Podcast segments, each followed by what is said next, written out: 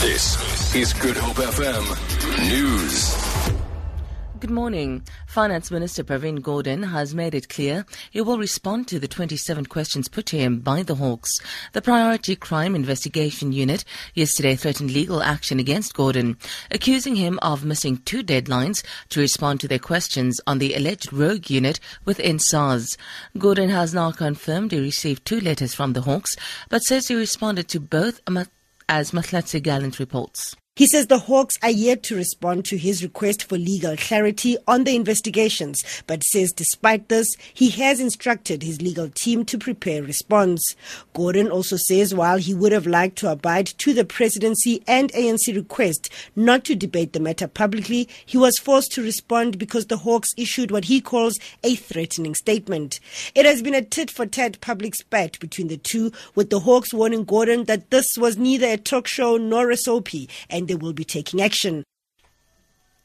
President Jacob Zuma has reacted to the latest Gupta family controversy triggered by a social media conversation between former ANC Member of Parliament Vytjie Mentor and DA member Johan Abri.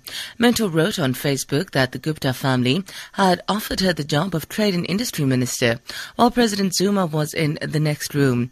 She alleged that the Guptas told her the job was hers provided she favored a Gupta company. President Zuma has now said in a statement that he has no recollection of and therefore is unable to comment on any alleged incident in her career. The ANC NEC meeting this weekend is expected to discuss the alleged influence of the Gupta family on cabinet appointments. Police are searching for a 14 year old boy who's gone missing at Blue Downs. Spokesperson Nasif B. Sami says Waylon Simon was last seen on Friday. He is 14 years old and was last seen by his grandmother when he went to. He was wearing a grey tracksuit pants, red khakis, and green t-shirt. Anyone with information or has seen the missing child can contact Sergeant Lotus on 082 469 3247. The Freedom Front Plus has urged Afrikaans speaking parents and students to withhold payments to the University of the Free State until Afrikaans is reinstated as a language of instruction. The Freedom Front Plus parliamentary spokesperson on higher education, Anton Alberts, says it is time that the Afrikaans community begins using its financial clout. He says warnings by the Freedom Front Plus that Afrikaans will eventually disappear from the university are coming true.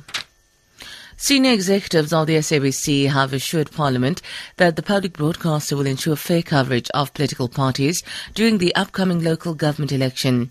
SABC acting CEO Jimmy Matthews and COO Hlaudi Motsoeneng were responding to questions from members of the Communications Committee during a briefing by the Department of Communication. Here's acting CEO Jimmy Matthews. Let me assure everyone in the House that in terms of election coverage, that we guarantee to you that you will have fair coverage. We've covered every election since 94, always under scrutiny.